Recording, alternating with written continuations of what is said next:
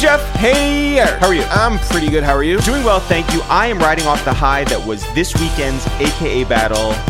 This was this was Swizz Beatz versus Timbaland. This was Erykah Badu versus Jill Scott. This was Teddy Riley versus Babyface. This was The Dream versus Sean Garrett. I mean, this was two huge names Eric yeah.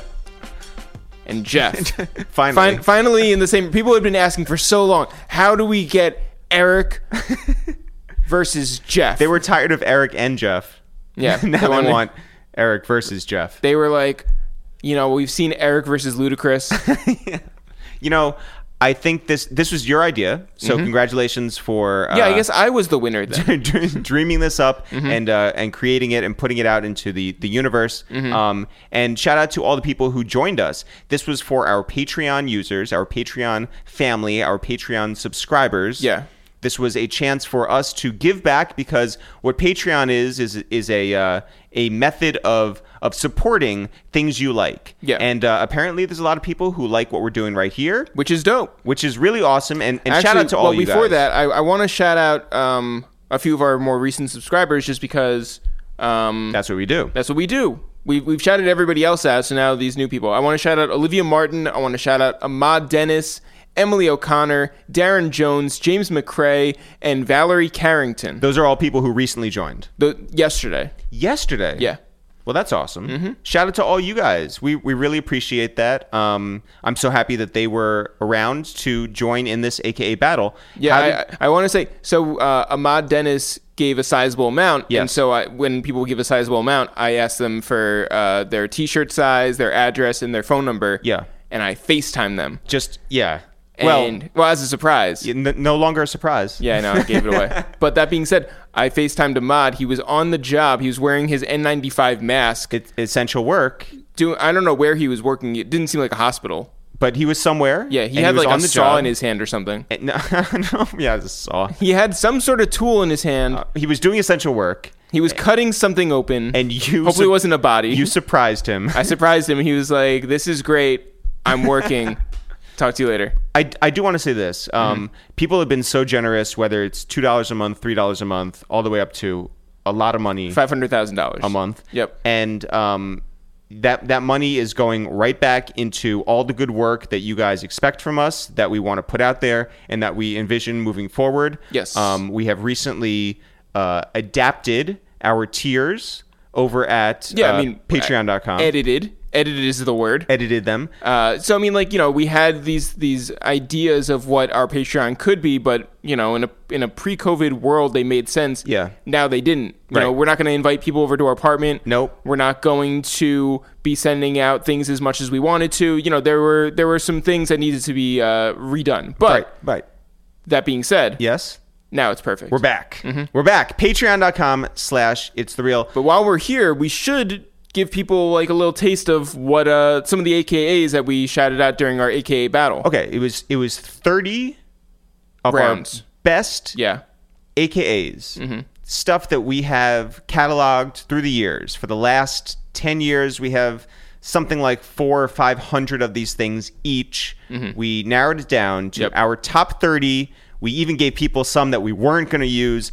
I expected some from you. You expected some from me. Uh, there was strategy involved. Uh, There was no strategy involved, at least for me. I, I read I- them basically top to bottom, I definitely had strategy. and that's why you won. but you wanted to um well in some people's eyes i won. Okay, you don't have to make me feel better. Just no but i do want to say this real quick uh, we took a walk afterwards we were like that was that was great we walked out of here feeling really good and and you said to me you were like yo that was the best possible outcome like that it was so even Mm-hmm. that it was hard to tell who won or it wasn't a blowout because if it was a blowout that would be really bad if it was twenty nine to one, that would have been a real bummer. Yeah, honestly, and this shows you know we both come at this with with our own uh, voice and our own creativity and uh, our own sense of humor. Yeah. and you see that in each thing. I think it was a joy for people to relive these, hear the stories behind them, and uh, and vote and be a part of this. So again, shout out to everybody who was I there. think I could fucking take you next time. We'll have to see. Maybe we'll do it on Instagram. Yeah. a real verses. But uh, you wanted to you wanted to go over some of these, uh, just some of our favorites. Twenty nine to one. That's what it's gonna be next one. uh, I got a kick out of uh, uh, out of you know going through these and finding ones that I was like, oh yeah, that was really great. You know, I find that a whole bunch of mine, for whatever reason, are like math or like science. You know, I had one where it was, "Yo, what up? It's Eric, aka Twenty Five Thousand Miles, aka If I Ruled the World." Mm-hmm. You know, I've had ones that were like, uh, "Yo, what up? It's Eric, aka." Let me see if I can find this here. Um, because there's so many to remember. Yo, what up? It's Eric, aka Busting Slugs, aka Sodium Chloride. Really good. Yeah. Um, and then you have ones, you know, this is the one that I finished off with. I I had two closing rounds. I was like, this one's to like just like destroy. I was like, yo, what up? It's Eric, aka Paul Revere, aka Soldier Boy Tellum. So good. That was one where it was like, you know, you want to make it performative too. Yeah. So you slow it down. It's like being in in a uh, It was like a, a- rap yeah, battle. rap battle. You know. And then so I had that one, and then my last one that I that I pulled out, I was like, this is for all the true Game of Thrones fans and fanatics out there. Yo, what up? It's Eric, aka the Night King, aka Iced Out the Watch. And that was another performative one. And Yeah. I walked off after that, and that that felt like really good. Anyway, those are some of my favorites. Uh, I just you know uh, lumberjack championship, aka Rolling Trees, uh, Fondue, aka Dipset, Trap or Die, aka the Oregon Trail. Um, you know. Man, whipping foreigns, aka Indiana Jones. Uh, first of the month, aka last time that I checked. So a, a lot of that. How about you? Uh, I have Yo, what up? It's Jeff, aka Still Getting Cake, aka Dylon, Dylon, Dylon, Dylon, Dylon. Fan favorite? Yo, what up? It's Jeff, aka Riding on 16s, aka R. Kelly. Yo, what up? It's Jeff, aka Gimme Little Head, aka Zika Virus. Yeah. Yo, what up? It's Jeff, aka Sammy Davis Jr., aka Son of Sam. I'd forgotten about that one. Really, really funny one. Um, Yo, what up? It's Jeff, aka Uchi Wally Szczerbiak, aka Player of the Year. Yep. Heard that a bunch. Yeah. Uh, Yo, what up? It's Jeff, aka Titty Boy, aka T-shirt in the pool. Great one. Great one. Um, I think it was cool too that we had cataloged all these things that morning. yeah. And then you took screenshots of the document Yeah. and gave them to the internet. It was just like, yo, here's Yeah, this. here's this. And people were like, Enjoy. Yo, what up? Oh. It's Jeff, aka Fuck the Frail Shit, aka Anna Nicole Smith. And that's one that people were like, yo, if you finish with that, yeah, and I did. you well, could walk off this stage. But it, uh, it was a tough competition. It was great. Yeah. It was great. um, Yo, what up? It's Jeff, aka Motherfucker, aka Vice President Mike Pence. Right, right, right. Yo, what up? It's Jeff, aka Getting Deep in That Hole, aka Searching for Baby Jessica. um, yeah, there were a bunch. There were yeah, a bunch. There were, there were a bunch, absolutely. Uh, ones we didn't get to use. Again, we have like 400, 500, so many of these things, and we're going to bring them back. Do like a, an Instagram versus Yeah. uh, version of this. Again, for all of our Patreon users, there will be specific things for you that we will not duplicate, that won't be like for mass consumption, just for our friends, our family, our our true supporters, our contributors, our our friends Yeah. over at patreon.com slash it's 3L. Jeff on the podcast today. On the podcast today is Fadia Kader. Okay, so Fadia Kader, people know her from Instagram. She is uh, basically the uh, the artist whisperer. She is the one who uh, is in contact. You hear her voice in the background of the uh, Teddy Riley and Babyface uh, verses. You know, you know her history, uh, working at Def Jam and Complex and the parties that she started down in Atlanta. She's a wonderful human being, an amazing chef. And uh, we talked to her about community. We talked to her about obviously Instagram's uh, success and um, the need for that community these days. And we talked to her about like really getting her start in Atlanta and moving her way up to New York. It's a really, really fun conversation. Yes, also Paul Wall. Yo, I, you know, I don't know how many guests we've had so far during this run. A hundred something. Uh, it's been like a hundred and thirty, forty something, I think. Whatever. But, but this might be the most excited that I think either one of us was because it's Paul Wall. By the way, so nice. Nicest guy. So is his team. Shout out to Jeremy Corellis for putting the play in motion. Yep. Um, but shout out to Goo. Shout out to Paul. Man, this is one of those where it's like, I, I, 20 minutes was not enough. Yeah, You we have know, to do. We have to do a full episode. and we can also call him back regularly. Yeah, whatever. He has There's new, no rules. He has a new project coming up with Lil Keke. He's he's doing a lot of stuff, and uh, man, his energy is just tremendous. Finally, we had Ben Detrick on the podcast. Now, I want to say Ben Detrick, I have invited on the podcast more times than he's been on. This is his first time. yeah. But he's sort of like the Matt Damon Yeah, to- of to to Jimmy, Jimmy Kimmel. Kimmel. because it's been like three or four times when I've been like, oh, and then rescinded the invite by, and I I, I apologize to Ben. but you don't do it in a mean way. You're no, but like, and, I, and I don't want Ben to think that it's like about him, and I don't want Ben to think that it happens to anybody else. It is just our thing. you want to make him feel special. Where it's it's like it's just happened. Like Jim Jones came around And it the was like, same day. Ben, we gotta we gotta Yeah. bump you. know? It, it was at the exact same time. He could only do it during Ben's time. I'm so sorry, Ben, but I'm glad that we were able to make this conversation happen. We talked to Ben about uh, s- uh, basketball. We talked to him about um, Ti. We talked to him about French Montana. French Montana. Okay, so it's it's a lot of stuff. It's really fun. Again, Ben will be back. Um, Or he won't. or he won't. yeah, I don't know if he's even going to accept the invitation next time, but it was very nice that he accepted it this time. This is a really fun episode. Jeff, right now we're going to call out to Los Angeles and talk to our friend, Fadia Kader. Fadia! What up? How are you? Hello, I'm good. How are you guys? Good, thank you. We're good. Fadia, we have to get to the most important news of the day. And there's a lot to talk about. But you got your hair cut by your wonderful husband, Mario. Can you please tell us about the thought that went into this, whether you were scared, and how it ultimately turned out? Um, I stepped out the shower and I was like, I am so tired of trying to do something with this hair.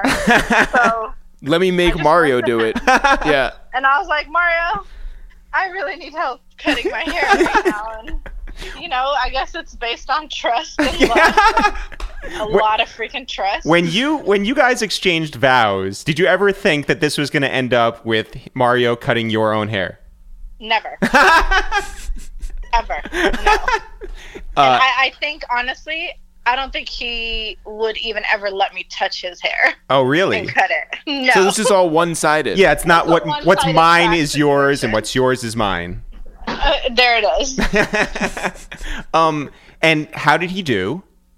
He did great. Oh, well, there we go. Wait, is he in the room? yeah, He is in the room. right. So yeah, uh, yeah, blink twice.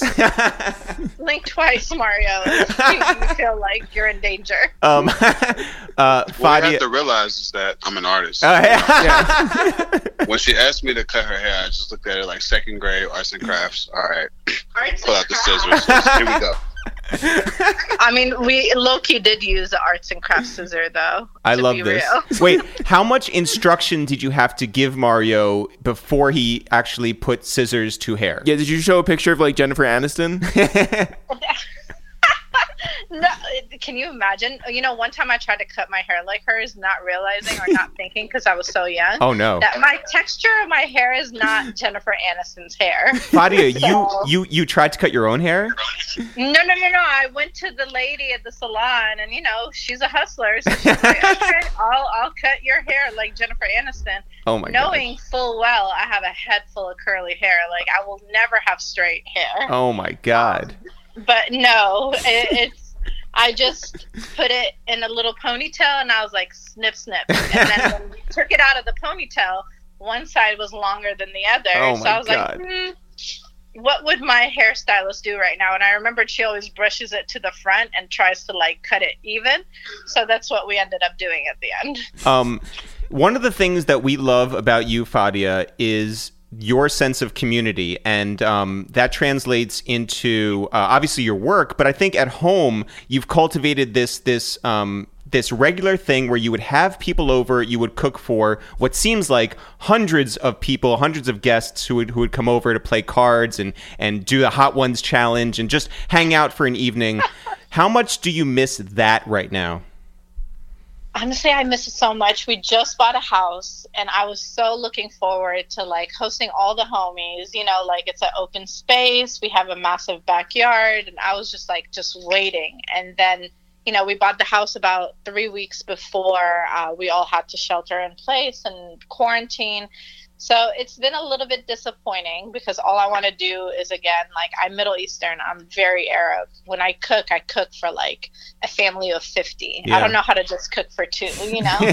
um, and that's honestly a big reason why we always have people over because I love to cook, but I cook a lot. So it's like why not just feed the homies a home cooked meal? So it's been hard, but it's also been such a blessing because, you know, how often in this lifetime do we get an opportunity to just like pause and get put on timeout by Mother Earth or Yeah. whatever higher being Yeah. and recalibrate, you know, and I, I feel for a lot of friends like in our industry and creatives that have been either furloughed or let go or due to circumstance. Um, so I'm working that much harder to make sure that if I can't build community at home, I'm trying to build community that much more on Instagram. Absolutely. More Well, I was gonna start when you said pause. I, I immediately started thinking about uh, your dog, which is named Cat, and your cat that's named Mouse. Mouse. And, yeah. yeah. And but but I I, I don't want to go too far down that path. I'd rather talk about how on Instagram you became like we always knew that you were like the go-to person. Yes. For us. But it turns out you're also the go-to person for like troubleshooting like sound issues. This is like I feel like, and correct us if I'm wrong. this is like when our mom calls us for answers on on Instagram, except uh, you have uh, Babyface and Teddy Riley calling you for for help. Um, I'm assuming you guys heard my voice. We did. Yo, by the way, so I recognized it at that moment, and then I was I was like, wait, was that Fadia? this is like you know the two people whose voices we recognized were Dr. Dre calling and Fadia calling. you know what's so funny is that uh, fun fact babyface is like my number one favorite artist of all time and you know i was troubleshooting in real time so i didn't get to enjoy it like everyone else did like what is the irony like this is the moment i've been looking forward to forever Oh my god. and I spent it troubleshooting a lot of things, you know. But what's hilarious is when I went on Twitter later on, I legit saw like when I guess everyone heard my voice in the back end talking to Teddy, like. It, you know how when there's an earthquake in LA, everyone goes to Twitter and is like, "Is that an earthquake?" Yes, yeah. You know, same thing. Is that Fadia? Is that Fadia? Is that? Oh, that's Fadia's voice. Oh, Fadia's coming to get you, Teddy. Oh. You know, like, oh. it was pretty hilarious. That's because Fadia has the same kind of impact as an earthquake in Los Angeles. yeah. Well, wow, guys, I'm like, I, can you come manage me? Yeah, like, that should be your a pull quote. That's right. Or like one Well, of I- people. I think that it's You know. it's it's it's been such a special uh, gathering on a regular basis. These versus battles, you know, I, I you know there was no there was no way to to plan that type of success to begin with. Well, how did you get involved in all of that? Yeah, so I mean, you know, like you guys said, I'm kind of um but what we do on the music side at Instagram, we're a mighty and small team of three. Um, I would say like out of the three of us, I'm probably the most external facing just because like I have a lot of relationships in the industry. So we've always lent ourselves for best practices and educational purposes, you know? So uh, it's just like more than ever now everyone is just calling because everyone is at home and trying to figure out what to do. And the easiest way to connect with an audience is where on Instagram. Mhm. Like every artist, every public figure, every w- us, like the way I connect with my family and friends is on Instagram, you yeah, know? yeah. So it's only natural that everyone is like flocking right now to the one place where they can all connect the dots and, you know, feel like a sense of community. You know, be it you're at home alone in a studio in New York, or, you know, you're stuck with family, or you took a vacation somewhere and now you're really stuck somewhere. Like the sense of community that Instagram is providing for everyone is key. Um, so it's just like natural, like it just became a thing like oh i'm an artist.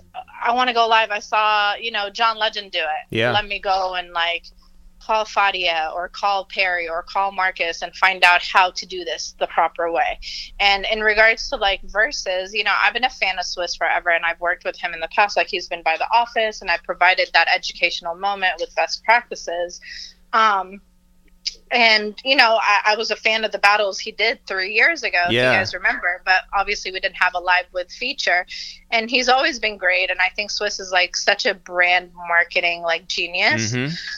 um and you know the first night that him and tim went live like you saw the struggle it was real like they're Yeah. like uh how do I do this? Oh, so I'm in the background emailing with their respective manager, Gary, who's Timbaland's manager, and Yep. uh, our old friend Daniel Glogler, who put us all on the Yeah, email. yeah. And I'm like, hey, do this and do that. But that's what I do day in, day out. I give best practices. And you see the magic, you know, like same thing with D Nice. Like, it's a matter of trend forecasting and recognizing that something is bubbling there and making sure, like, we will never take credit for what these creatives are doing. Like, Versus is Tim and Swizz Beatz. You know, D Nice is D Nice, you know. But at the end of the day, we provided them a platform to create that magical moment Yeah. and that's what we do is like here's the f- like let me teach you how to fish and you do your thing and Yeah. that's exactly what they do. Like they come up with the creative ideas. And there's times where you know i'm a creative strategist like day in and day out first and foremost. So like there's certain conversations that i'm a part of but it's not my place. Like it's not an instagram thing. It's that artist. It's Well- their moment. Yeah, absolutely. And I think I think part of the uh, love that has that has been around all of this is because of its organic nature. You know, uh, when D Nice was spinning and we saw Klep on on Twitter saying, "Yo, this feels like." Uh, everyone from 820, uh, 825 Worldwide Plaza is in former here. Def Jam building. Yeah, is, is in here at once. We we we jumped over there, and it was like you know saying hi to Young Sav and Steve O and Latrice and Emmanuel and Shari and all these different people who we were friends with, and that in the early days of quarantine felt a like a, a really great human connection right there, and then to see it gain you know uh, momentum and climb you know to a hundred thousand at one time, and see that you know every political candidate was in there. That felt really good because it felt organic to be, to begin with. The same with the versus battles. And i think more and more it's like the platform is there and the the ones that really win are the ones who start in this true and authentic way. 100% and you know you have to also think like at the beginning of the quarantine like it was a lot of uncertainty you know it was a lot of fear. Like it was a lot of emotion that was like taking over people and grief and loneliness. Like right now we've all kind of like a little bit adjusted i think. Mm-hmm. but in that moment that was one of the few moments i mean even for me that was a really hard week. And i remember being in d nice's like you know set before that big saturday set right? Yeah yeah. And I just, you know, I was in there, like you said, like talking to my homeboy Tyrone, and I'm like, yo, pass me the drink. Yeah, oh, yeah. can I come in? Latrice, can I jump in your section? It- even though you guys know, I don't go out. I haven't been to the club. I was a club promoter for years. But it was fun to play role, like uh, to role play, sorry. And, you know, I feel like we were just having fun in that moment. And it actually made me want to go to the club when all this is done yeah Yeah. yeah and i think that's what it's all about is just creating a safe space to like make everyone feel like we're all in this together. Like you can't stun on me. I can't stun on you right now. It's all good. We're all in club quarantine just like having a good time or watching these battles with our favorite artists who are legends. For sure. And they deserve their flowers in real time Um, Fadia, you were talking about trend forecasting. Did you at all predict where things would be going with in terms of like uh, demon time, in terms of like all these other things that popped up on uh, on Instagram?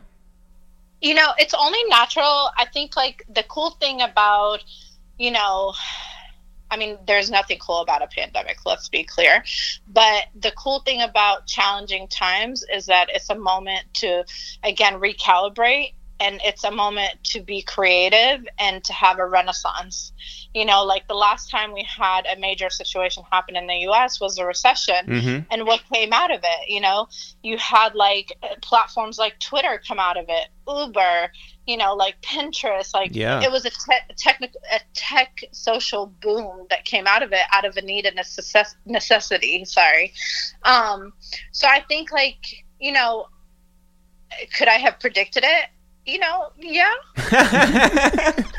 of course Yeah. like people are stuck at home they're gonna get creative and quite frankly like you know shout out to like everyone that's having fun and getting creative but do it where you are safe you Yeah. know? yeah and uh, keep in mind like you know it's like we're all going to go out in the real world after all this is done. So be mindful of what you're doing now. Yeah. Oh don't worry. I'm gonna i'm gonna hire all of them. Oh perfect. Yeah. um fadia talk about need and necessity. Can we take it back to when you were living down in atlanta and you felt a dearth of uh, parties and functions for a certain type of uh, young kid, uh, or not young kid, young adult uh, out there, and you created parties that didn't exist. Um, can you talk about how you made your mark in, in Atlanta probably a decade ago? Yeah, definitely. So um, I started off not a lot of people know this, but I started off actually in the fashion industry as a stylist um, I knew I liked music, but I didn't really have like an understanding of career paths in music. So I just was like, okay, I'm a stylist. I went to school for fashion merchandising and uh, visualizing. And um, why can I work with artists as their stylist? So I started working with like, you know, assisting different stylists that would work with Rihanna and Nas and J Lo and a whole bunch of folks. And then I met up with um, uh, Bow Wow's mom, who had a boutique in Atlanta at the time, and wow. I started working for her. But then met Big Boi's wife and her best friend Charlita and Tracy, and they had their boutique, and they really like you know just didn't have a marketing background like I did, even as a young kid. So I just jumped in and started like working in their boutique as their creative director but at the time like i got introduced to some folks who are artists in in atlanta um, that were pretty underground but they were like kids like me and young adults like me who like you know could go to strokers on a monday which is or, or on a sunday sorry mm-hmm. which is a strip club you know, go to like Magic City on a Monday, but then be at MJQ on a Wednesday night. Mm-hmm. So, or be at an art gallery or a charity function later on in the week. And there were, there wasn't really a scene for like kids that were like dabblers like me. Like, you know, other creatives, um, pre- predominantly black and brown creatives mm-hmm. that could have a safe space to a network and build community and have fun, you know? So somehow I got convinced to meet these artists and I started managing them because, hey, why not? I've never been a manager. And who doesn't, you know, like, I, obviously I'm sadistic like that. And I was like, challenge, yes, put me in, coach. Um, but, you know, in managing a new act in Atlanta that didn't necessarily have a lane at the time, um, I was like, you know what? Oh, you won't book my artist to perform at Smith's Olde Bar? Cool. I'm going to book my own showcase. Mm-hmm. And the first showcase I ever did was with Janelle Monáe, Jaspex, my my group called Proton, Grip Plyaz back in the day. I mean, shout out to all of them. Yeah. B.O.B. was there. Um, and it just kind of like, it, it ignited this like, you know, passion of bringing my fashion sense of detail, like trend forecasting from my fashion experience to music, right? Yeah. And I was like, okay, let me trend forecast who I think has next in the music space and let me book them ahead of time in a secondary market like Atlanta and like, you know, get them first. And I had the success with like, you know, with my old partners and Shameless Plug, BAME, um, Jabari and Gerald the first show we ever did with Shameless Plug was Drake's first sold out show that got him booked, you know, all over the country. Pretty good. yeah, like that was a big show. And uh, actually, a lot of people don't know, like, we did that show May 2nd, 2009. I was supposed to book him in December and then in February again of that year and then, you know, 2008. But he he kept telling us like, "Oh, I'm dropping this thing with Lil Wayne's label. Like, let's wait." and I'm glad that we waited because it created such a like you know moment for him in that time, and even down to like J. Cole and Dom Kennedy and so many artists that we were trend forecasting. Like, I, I just got off on the fact of like, oh, I know about this new artist. And a lot of times I got put on because I had a partner in crime in John Gotti from the smoking section. Yeah, yeah. Shout out to John. So shout out to John because we um with Gotti like we I started, you know, like identifying the fact that I'm not getting press pickup because I'm in Atlanta and I'm not politicking with the homies up in New York, like, you know, with the journalists and whatnot. But he took a chance on me being in Tennessee and he became like our media outlet like honorary media outlet for what we were doing in Atlanta and helped curate a lot of those A3C stages and whatnot. Super, so, super dope. And uh, yeah. I, I, think another big point, and I, I, saw you speak about this recently, was when you knew that it was the right time to move on from Atlanta. Mm-hmm. Um, I think that you know it's it's one thing to build something, but another thing to know that like you've done what you can do and you move on to something different. Yeah, no, I mean it was really hard because when I started, Broken Bougie is the name of the party. Um, I, I felt like such a sense of like dedication and loyalty to my city and the community that I built because before that like we didn't have a place to go and build that kind of community. So I felt like you know I had the weight of the world to make sure I committed to seeing it through. But at the same time like I wasn't getting what I needed. You know like I was putting in when you start something new you typically either a have investors and capital you know yeah. to do it or you know, like you just hustle your way to get what you need to yeah. get it done.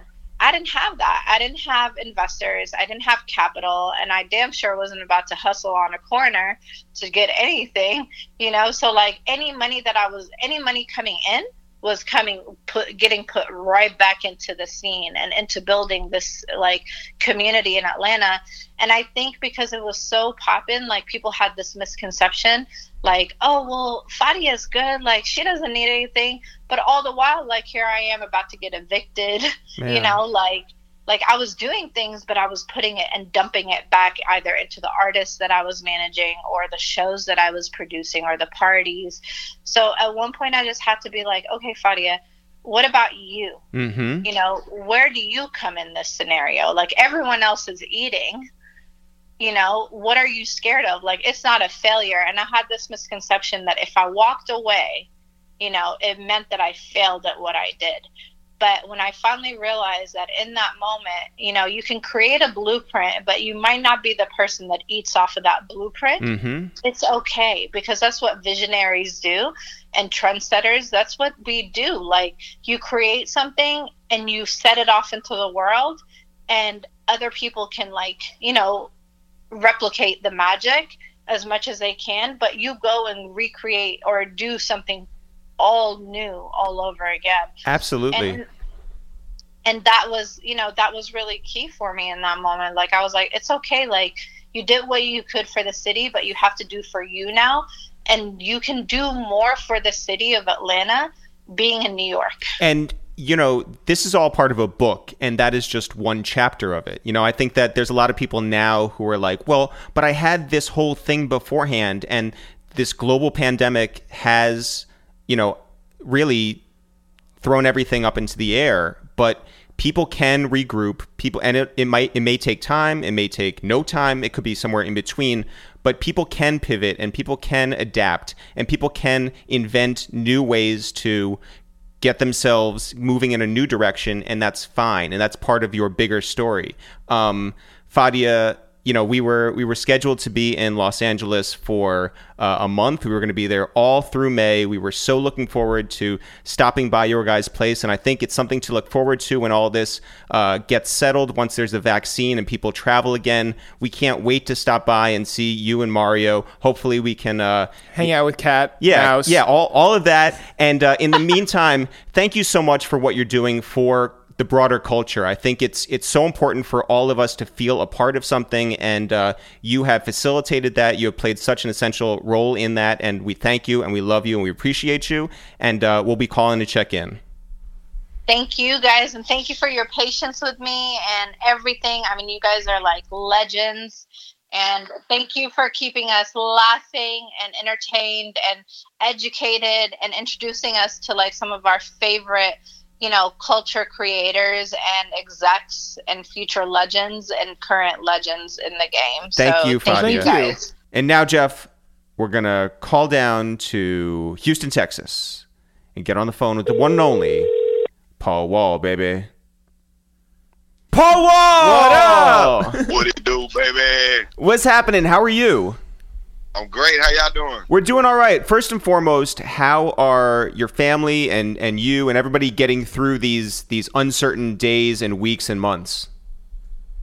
Man, you know, I was always taught, my mama always told me don't complain no matter what's going on, find the good in the situation and survive, make it through every situation. I don't know if it's just because of, you know, uh, certain aspects of my childhood I had to deal with. That's just the mentality, you know, we had, you know, with all this going on, man, I, re- you know, it's really hard for me to focus on the bad just because I see so much negativity going around you know, with, with so many people dying, so yeah. many people losing their lives. Yeah. You know, or and losing their life, not just dying, but the life as they knew it, and you know, while they're still here. yeah. Right. You know, so being it, I don't have it. Nobody in my family has it. That's a you blessing. Know, I, I, yeah, it's a huge blessing. Not true enough, I'm missing out on a lot of money, and you know, my life has changed too.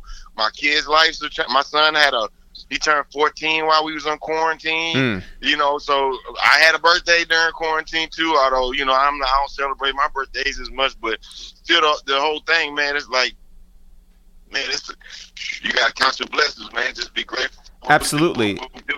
Absolutely. So let's talk about uh, a little bit of, of, silver lining here, which is that you partnered up with the Houston Astros and Mattress Mac. I know you're raising money for the Houston Food Bank. Can you talk a little bit more about that? Yes, sir. Yeah, man. Shout out to my boy Alex Bregman from the Houston Astros. He yeah. came with the idea. He said, "Hey, man, let's uh," he said, "Hey, let's let's uh let's raise some money. Let's raise some money for the uh for the food bank. Every dollar provides three meals. You know, and um, if you text feed Hugh F E E D H O U to four one four four four." Now it'll send a link to your phone, and you can donate as little as five dollars. And five dollars is fifteen meals right there. So, you know, every dollar really do count, man. So big shout out to the Houston Food Bank, all the food banks out there, man. They do good year round, man. Thank you, thank that's, you for what you do. That's super super dope. Um, we want to take it back to uh, to one of our favorite eras that that 2004 2005 Houston sound that that culture that really shifted everything in hip hop. Um, you know, we're from New York. It meant a lot to hear you on like what you've been sipping on with Jim Jones and and and Puffy. You know, it it's such a regional thing down there in Houston. Obviously, shout out to UGK for for setting it off. But but for for all you guys to to go national back then when when MTV was visiting with like My Block and all that, how did it feel to be on a on a bigger, more uh, countrywide level? It felt amazing. It was unbelievable to me. It was something that I didn't, you know, was possible. You know, not only that I could make it, but that people I knew and grew up with could be a success. So it was completely unbelievable. A dream, a dream come true. Prayers answered. You know, and that's that's still the mentality. Still how I feel to this day. It just, man, I'm being, I'm just grateful for uh, God blessing me, man, because this is what I prayed for, work hard for, still to this day. So you know, uh, to to be able to do it on a, a, major scale like that, and especially with people that I, I know and love, admire, grew up with, friends, you know, to be able to do it like that, it's like, you know, it's almost like uh, Ja Morant and Zion going to the NBA together. Yeah, you know what I'm saying. The only difference is we got to play on the same team. yeah. well, at least for the most part, you know what I'm saying? But, yeah. Well, what did like was it a bigger deal to get still tipping or to get grills? Like like what felt like more what felt huge to you? It's uh it's it's difficult to say. I think um still tipping brought that unity and um you know because it had me, Slim Thug and Mike Jones on it and it was such a huge song and it just launched all three of our careers on a national world or international scale. So still tipping for sure was huge. Uh, but at the same time, grills being that I sell grills as well, and I'm known for wearing grills and just known for grills. The grills, I think the grills really took it to just the next stage. Also, that grills was uh, you know, doing it with Nelly and Jermaine Dupri. You know, there's there's those some hard hitters right there. So you know what I'm saying? They, they definitely took it to a, a huge level that for my career. It was like a, a, a promotion. It was a, a just a, like a commercial for our grill shop. No question. Not only Nelly put me on the song, it just complete. Now I already was known, but it just completely co-signed me on another scale on, in you know, just in the world, not just in the rap world, but in the world. Yeah. So you know, I, I gotta say the grills was it really elevated me a little bit more. Well, what'd you think when you heard, uh, you know, Sycamore mixtapes with TV Johnny as one of the guys doing the, you know, the co-hosting?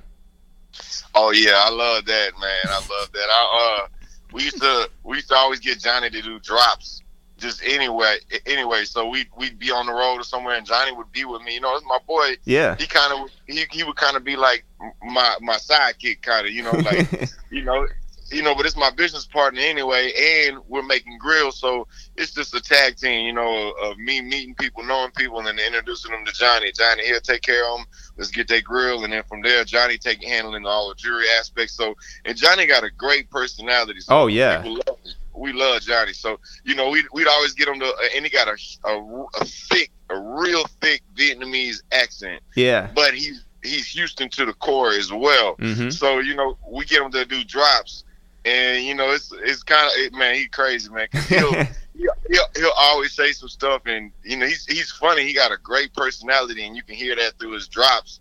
And uh, man, yeah, man, that boy. Hey, shout out to my boy TV Johnny. Well, actually, how did you meet Johnny?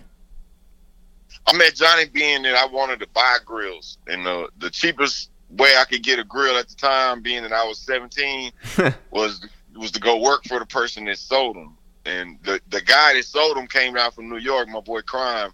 He came down and was selling them just out of different stores, kind of selling them out the trunk, hustling them on the streets. And I, I worked for him doing street promotions. And then uh, eventually he took me and introduced me to Johnny. Was like, "Hey, I'm gonna, uh, I'm gonna change your life. I'm gonna introduce you to the man." And he hooked me up with Johnny, who was actually making the grills. We were just kind of wholesale salesmen, uh, you know. But Johnny was actually making them, casting the gold, setting the diamonds, you know, buffing, polish, clean, all that kind of stuff.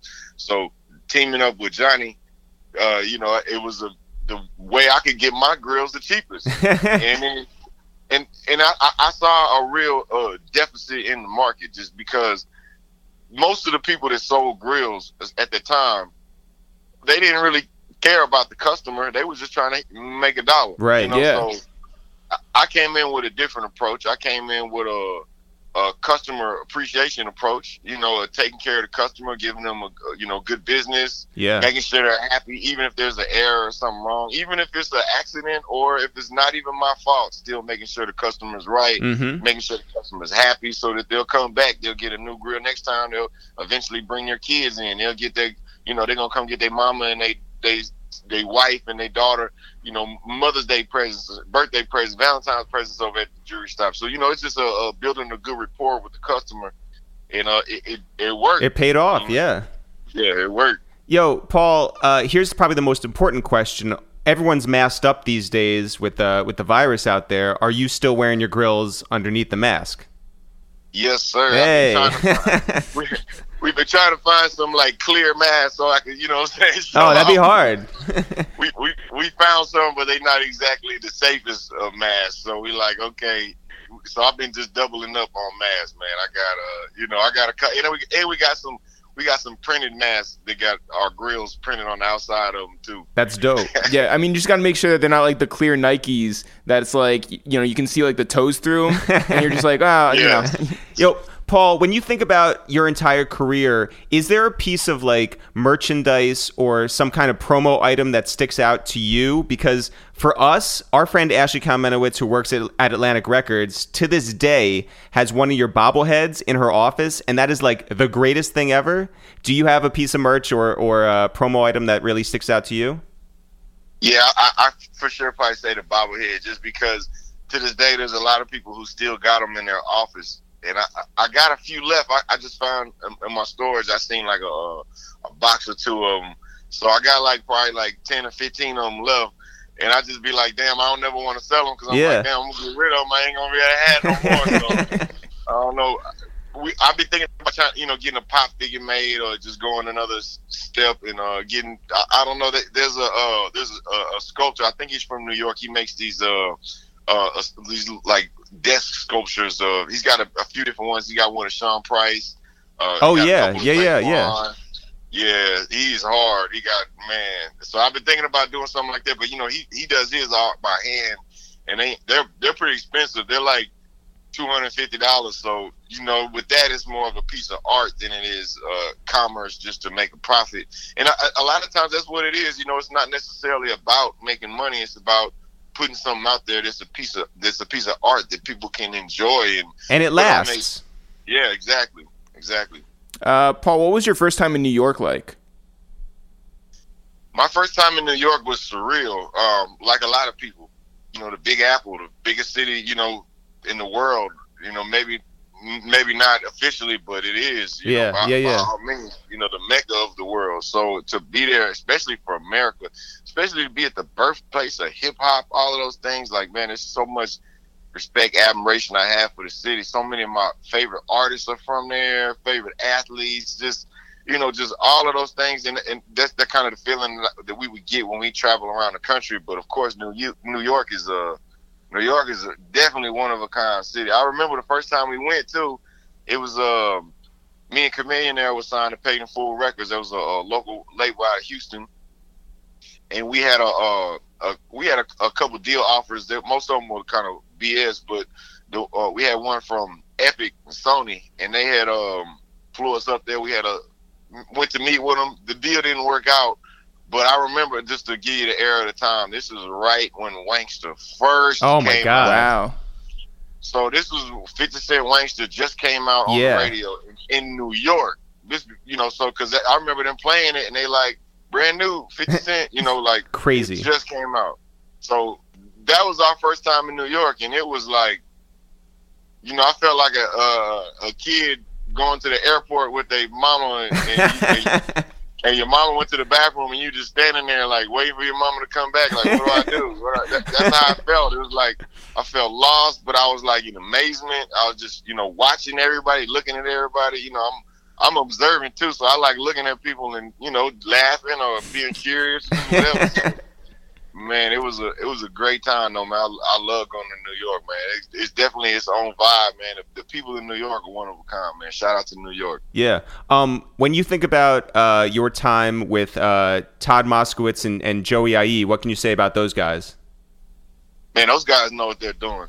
They man, they took they man, they took me to uh, oh my god to another level. Like the doors they opened for me, Joey IE introduced me to so many artists. Mm. Dipset, Fat Joe, Diddy, oh my God. Khaled. yeah, Khaled. Man, I can't even matter of fact, on on the song with Khaled I gave Joy I gave him a shout out, Joey IE. Yeah, we love that. We love yeah. that so much. But I, I, think he got a little flack for that. I, we, we tried to put him in the video too, and you know, some people were like, "Wait a minute, what you doing? Why you trying to be all up in the video?" You, like, like, did you tell him to do that? But he didn't tell me to do that. I, you know, I'm just trying to shout him out, show him love. That was man, that was that's still my boy to this day. Yo, I talk to him. Paul, straight straight up, straight up, like when we were new to the business back in like 2007, 2008, we went to SOBs here in New York, right? And Joey walked up to us, and we only knew who he was from that "Holla at Me" video. That's dope. It was Damn, so crazy. Dope. It was so awesome. Um, Todd as well, man. Todd is a both of them. They have different personalities, so I would be with them in in different you know experiences. It would be different things. I remember I remember one time we was in the studio and we were we were sipping syrup. We were trying to get Todd to drink some syrup. he, he, didn't want to. He's like, nah, nah, I don't want to. I don't want to. Nah. He, he, was he was curious about it too. Like, damn, y'all are really just sitting there drinking cough medicine. What are y'all doing? You know, like, like we try, hey, come on, drink something with drink something. He's like, nah, nah, I'm good. I'm um, can you talk about uh, a person who means so much to you and so much to us in our career and everything? Uh, the legend Bun B. Oh man, Bun B for sure. He's the, you know, he, he was like most most of the artists of our era, like in Houston, or, or just not even Houston, Texas, but for sure Houston. He was the big bro to everybody. I mean, he kind of was the big bro to everybody in the South. You know, a mentor to everybody. Man, really, that's really how it is. He, he was a mentor to everybody in the South that came out in a certain era.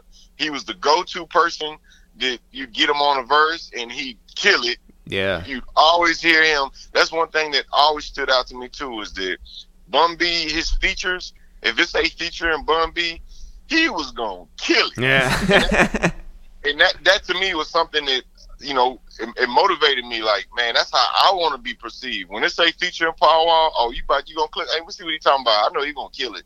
And then kill it. And So- and you know what? You know what? On that on like when Bun and Statik got together and they did TrillStatik maybe like six months ago, seven, eight months ago, something like that.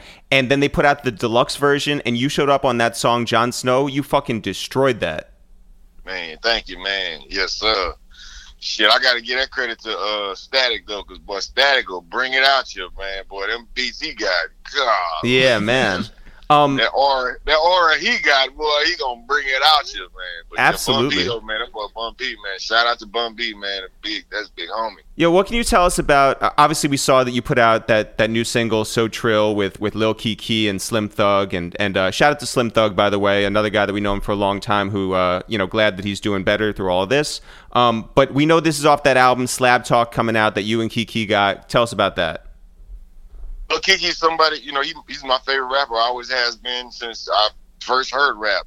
You know, to to me, growing up in Houston, he was my Big Daddy Kane or Rakim. Mm. You know, this is how we were introduced to hip hop was through the screw tape and through Lil Keke. So he was all he always has been, you know, the the leader of the culture.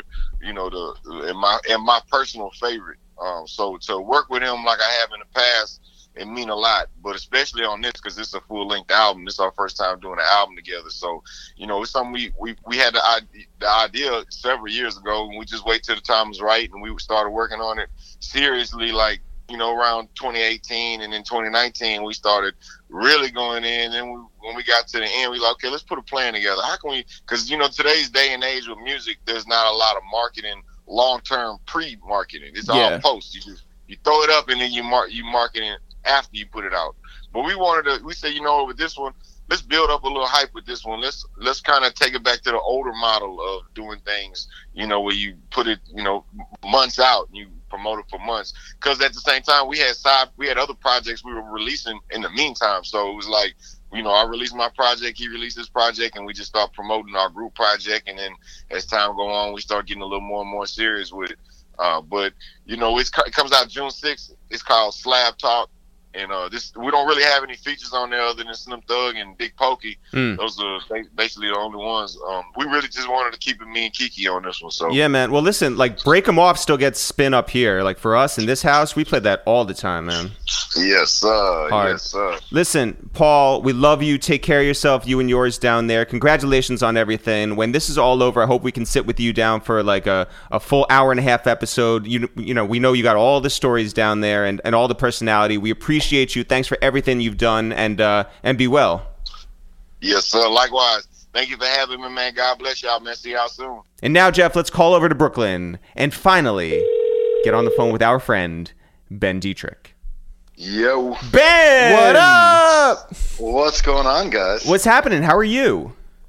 Um, I'm pretty good. I mean, I, I feel like there are a lot of people who are dealing with very tough times and in perilous situations. So, if being bored and sick of hanging out indoors is the worst that we have to put up with, like I'm, I'm willing to say everything is all good. Absolutely, and uh, totally agreed. So we will see you at the protest march tomorrow, right? We're going. To, We're going to the state house. yes, let's go. Um, bring your pitchfork, Ben, Ben. You've worked in rap, you've worked in sports, you've worked in New York nightlife, and I think that your chronicles of New York at night have been like some of my favorite pieces to read. I was wondering what you think about New York being shut down now. I mean, obviously not good, but for New York City, is there anything good that can possibly come out of this?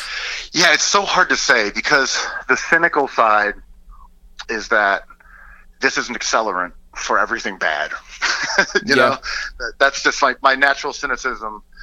But there's this little kernel of, of optimist that says maybe this changes New York and makes it better. Maybe we can be a cooler, more humane place. Okay, open up the streets to pedestrians and sidewalk al fresco dining. Let's have open container rules taken away. Let's legalize marijuana. All those offices that were in, in Manhattan that no one wants anymore, maybe those can become, you know, interesting places. They could become a nightclub. But, you know, Yeah. I'm, I'm speaking about this in terms of like coronavirus is, is curtailed. Yeah, Yeah, of course, now. yeah. and you know, and and I, I do have that idea. Like, what if we could say, get rid of Amazon? What if we can get rid of Seamless? This like utopian idea of like New York is the new Berlin, but the reality is probably like people, you know, uh, stuff will get the little guys will go out of business, stuff will get bought, Right. more condos will get built. Yeah. But specifically in terms of nightlife, you know, I, I, I do think we had reached a, a really dead period prior to this where Manhattan was too expensive. People are too spread out throughout Brooklyn to like easily get into sort of downtown New York Mhm. uh, at a, on a regular basis.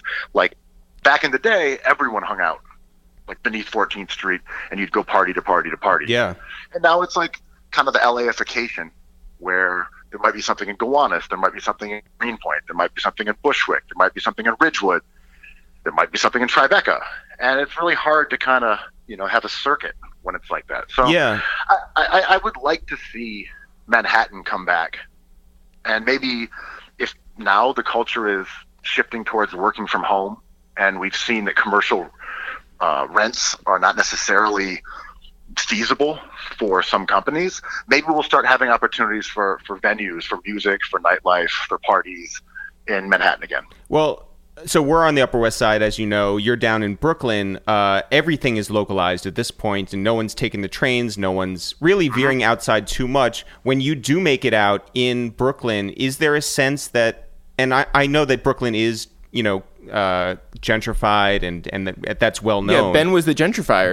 but but but but do you find that any local businesses are are making the effort to stay open and people are making the effort to go into those places to keep this type of Brooklyn still alive?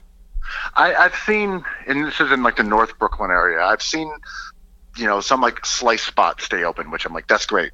Like that is a, a little bit of normalcy that is Yeah. highly appreciated. The ability to walk over and grab a slice in a square and walk home. You're like almost normal on a nice day. Yeah. And I've noticed uh, uh, some bars, at least, are doing, you know, kind of curbside where you walk up to a window, they'll pour you a beer or make a cocktail, and you can like walk around with it. And I think the nice little pleasures that not only you can see a place that's trying to stay alive and not just fold completely, but also make this a less sort of stressful and hostile time. yeah. But you know, I, I really do have a lot of concern that maybe I didn't initially about the survival rates of places that we really like. hmm You know, Yeah. when we thought this would be a month, I was like, I think I think we can handle that. A month, a month makes sense, but you know, you're hearing about more and more places, whether it's Lucky Strike or some places around me in Brooklyn or places in, in Manhattan, that owners are really second guessing whether it's worth the trouble of, of, of trying to reopen again, Yeah. whether it's worth re-upping leases, et cetera. So I, I think the prognosis is kind of grim, to be honest. Yeah. Yeah. You know, everybody saw the pictures of the West Village uh, that came out this weekend and how packed those parks were. I was wondering what it's like in Williamsburg. Like, what is the energy like over there? Are there people out? Like, what what does it look like? It- you know, it's it, I definitely going through like Greenpoint and, and Williamsburg and, and other parts of Brooklyn, um, South Side. On nice days, you certainly see people out, and I know that you know you get that telephoto lens, you get your your scolding shame photo up on Twitter. you know, you get a lot of interaction off of like, oh my God, there are so many people in the park. I I think 99% of people are, are, are doing a good job. There are certainly some individuals who are maybe not social distancing like they should be, and you know they could do better. But overall, I I think people are doing a good job.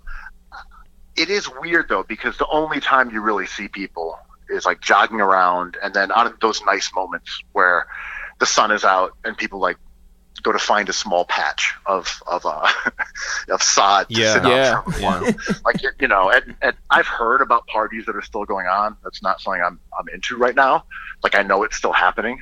People are throwing house parties Right. and stuff like that.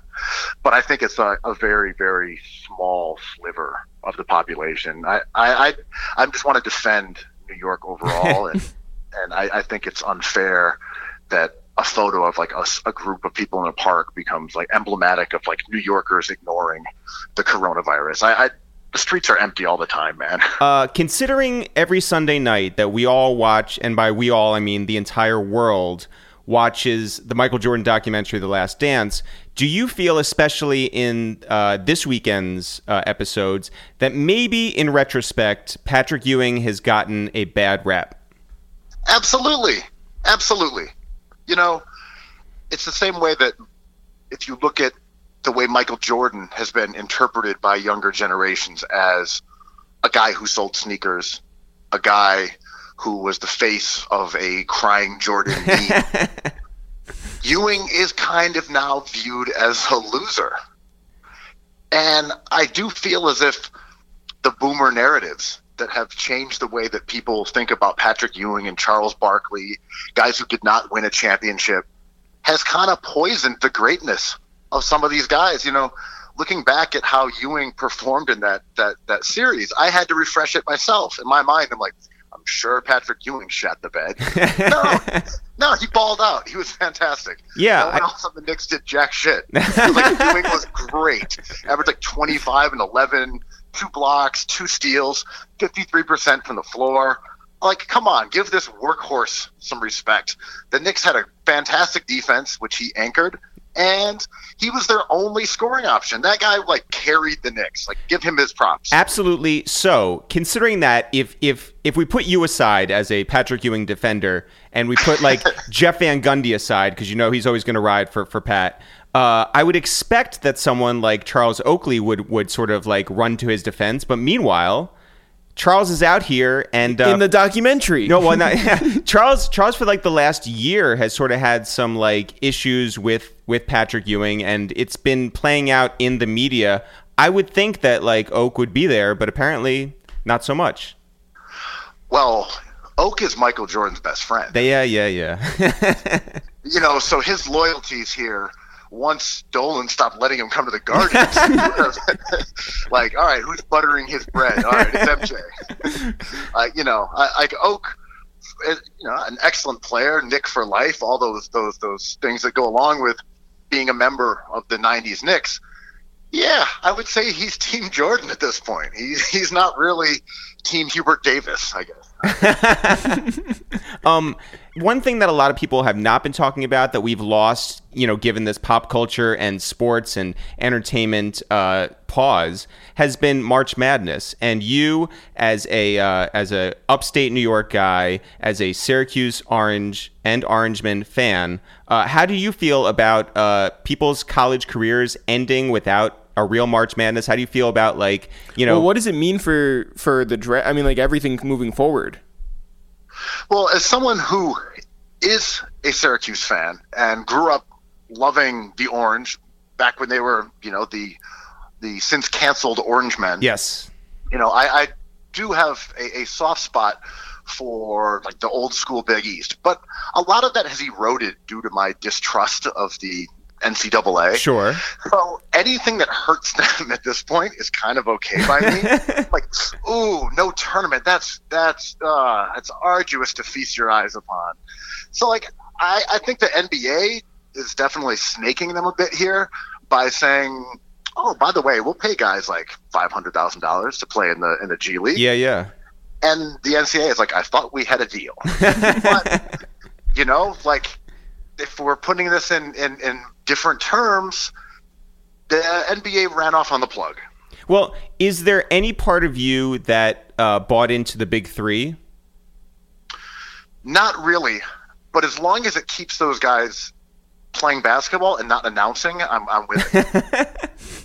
well, who who then would be your worst case scenario announcer uh, for for a player that had like just retired and was sort of like dabbling with the idea of of getting on television? Marv Albert. well, I for me, I think the announcers that parrot previous generations are the most grating because you know you see someone like Kendrick Perkins he's like an entertaining guy but he's almost like boomer cosplaying right you know he just left the NBA and he's there like Draymond for disrespect Charles Barkley again I'm like no no defend your own generation there's enough guys from the 90s who are you know gung ho about defending their own era like Kendrick tell people that Draymond is better than Charles what? so like my my nightmare are all these guys getting sort of pigeonholed as old school tough guys. I want someone who comes in and is like a J.R. Smith, who's like, Mm. nah, the, the young guys shooting threes, you know, showmanship, Yeah. sprint floor, you know, just appreciate the modern game for being exciting, or at least offer a counterpoint to the idea that the '90s were like the end all be all of basketball. Well, so so I think about like guys who may be sort of on the younger end. Like let's let's take out like the Reggie Millers and let's take out the Chris Webbers. When you think of someone who was like on the younger end and joined media and not necessarily like his own actions, but sort of his own actions, is Jason Williams, right? So he's carved out he's he's he's he's carved out that lane where he's a younger guy who sort of understands the younger generation. Um, what do you think of Jason Williams as opposed to guys like Chris Webber and and Reggie Miller? And did you have any feeling when you saw the other Jason Williams, J A Y S O N, uh, in last night's episode of The Last Dance? Right. I was I was trying to get to which of the three Jason Williams are we discussing? well, right. So the one who was an, an originally drafted by Duke after, uh, excuse me, who was drafted by the Bulls, Bulls, after yeah. playing at Duke and is now an announcer. I think he tends to to veer sort of retrograde as well. You know, I can't say I'm totally familiar with the nuances of his opinions, but I've seen enough kind of float around Twitter where I, I think he also is a guy who's a little, a little like uh, a little boomer poisoned, Mm-hmm. and and I feel bad for guys like Chuck because you know Chuck has to sit there and argue with Draymond, where Draymond's talking about rings and and Chuck almost seems to have internalized that Mm-hmm. he was an incredible player, so great, and he doesn't really seem to put himself in the same category as guys who won championships. He's like humbled himself because he didn't get a ring. I'm like, Barkley, you were a beast, Yeah. just like Ewing was. But isn't But, that um, sort of the same argument that goes into music as well, where it's like first week numbers have become the more interesting, uh, uh, you know, argument for a lot of people, whereas it really should be more about how long lasting stuff is? Yeah, I, I mean, Or I is that a bad analogy? I don't even know. Well, I think we're we're looking for metrics, right? That are just not complicated. Yeah. we don't want to look at real like metrics and get in the get in the mud with like you know like I don't know whatever you do use like BPM or Right. or PER like you know we're just trying to find something that's like hey six rings. Here are the SoundScan numbers. Here's how many YouTube plays it had. We're just clutching at something so we can make an argument that like five is more than two or something. Ben, you are the first person who really put French Montana on my radar, which was like very early on, and I'm so appreciative of that because I, I became uh, French's biggest fan. I wondered what your perspective was in all of this French versus uh, Kendrick Lamar sort of back and forth that was happening the past month. I, I mean, look, Kendrick is obviously a, a gifted rapper. He approaches music with a craft that is, is foreign to what French does. But are we really saying that he's got more hits than French? Like, No. See, this is No. exactly. By the way, Like, this is kidding sort of the same argument we were just talking about. I but know, yeah. I fuck with it. For me, you know, he also has these like little little cheat codes where was work his song? No, but he's on the remix. and there's a bunch of those records, like with Bobby Shmurda, not his record, on the remix. you know, if we're doing the beat battle style, he's got a, a, a strong like hit after hit after hit. You know, put Chop It Down up there. Yeah, and hell yeah. I'll take that against like ninety percent of Kendrick's catalog, and that's a song that probably a lot of people don't even know. Well, I mean, it, it, it's just songs that I would rather listen to like 100% of the time. But um, Ben, we first met you when you were really working with Double XL, when you were like traveling around the country. Um, you were going to like Rick Ross's house. I wonder if you have a, a particularly good uh, rap journalism story. Um, well, one that was kind of interesting. I remember uh, interviewing T.I., and we were in Atlanta, and it was late at night in his studio. Um, I want to say it was like somewhere in like an industrial bankhead area, and he was so polished and smart and charming that I was just getting nothing.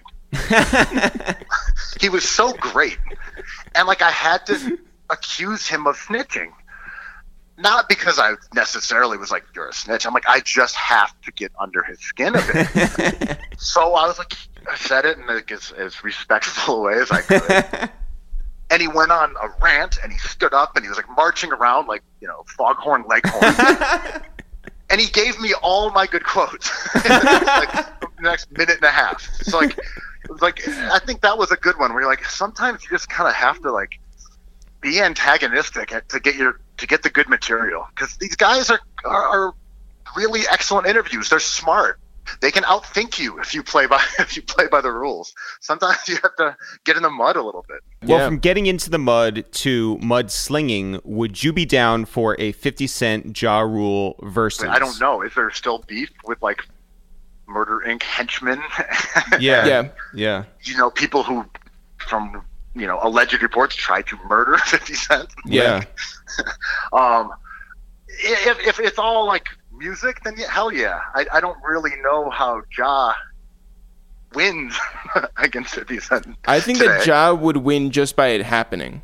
Like I think that that's like that would be his his win, you know, like just to even be like on the same level because 50 as a cultural icon is so much bigger that it's almost just like why is he even bothering with Ja Rule who is such a, a footnote in everything, you know, other than like Fyre Fest. Like what that was his only that was his only thing like and that was like 2 years ago, you know. Do you guys think 50 is, is a bit underappreciated right now? This talk of Patrick Ewing is making me think of, of, of, of 50 in that way. Like, not that he's viewed as like a choker or anything. Like, he's No, viewed as a but winner. but yeah, absolutely. Even if we're just talking about music, Oh, I think he's underrated, but I also think he's done so many things that he's like self-inflicted upon his legacy that it's this in, in the same way that like Eminem, you know, like it's Eminem was so big and so great for a moment, but because of all the stuff that's come afterwards, it's like, well, yeah, but like if he had stopped, you know, uh, 15 years ago, then it would have been like amazing. Yeah, and someone like Ice Cube too. It, part of it's just generational. The the when you're elevated to superstardom, and then that group ages out, then how does the next generation know you?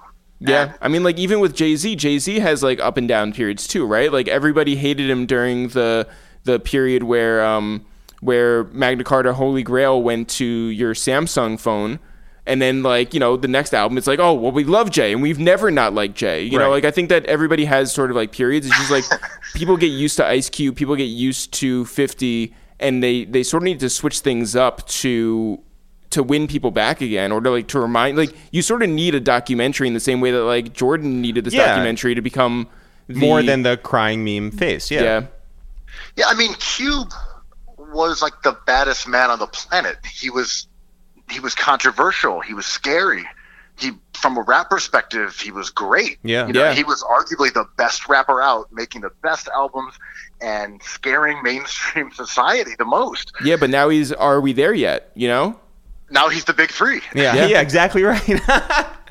ben, uh, listen, uh, take care of yourself over there. Take care of your uh, surroundings, you and yours. Uh, we love you. Uh, stay creative, stay uh, stay engaged, and uh, and we'll be checking in on you. Thanks, man. I appreciate um, you guys giving me a, a buzz. And you know, look, we're all in this together. Whatever the various experts say, all we can do is just you know wait inside until the Playboi Carti album drops. Shout out to Ben Detrick, shout out to Paul Wall, and shout out to Fadia Kader. Jeff, are we back tomorrow? we are back every day forever As always, guys, now for real, for real. Sure, sure. We'll see you guys tomorrow.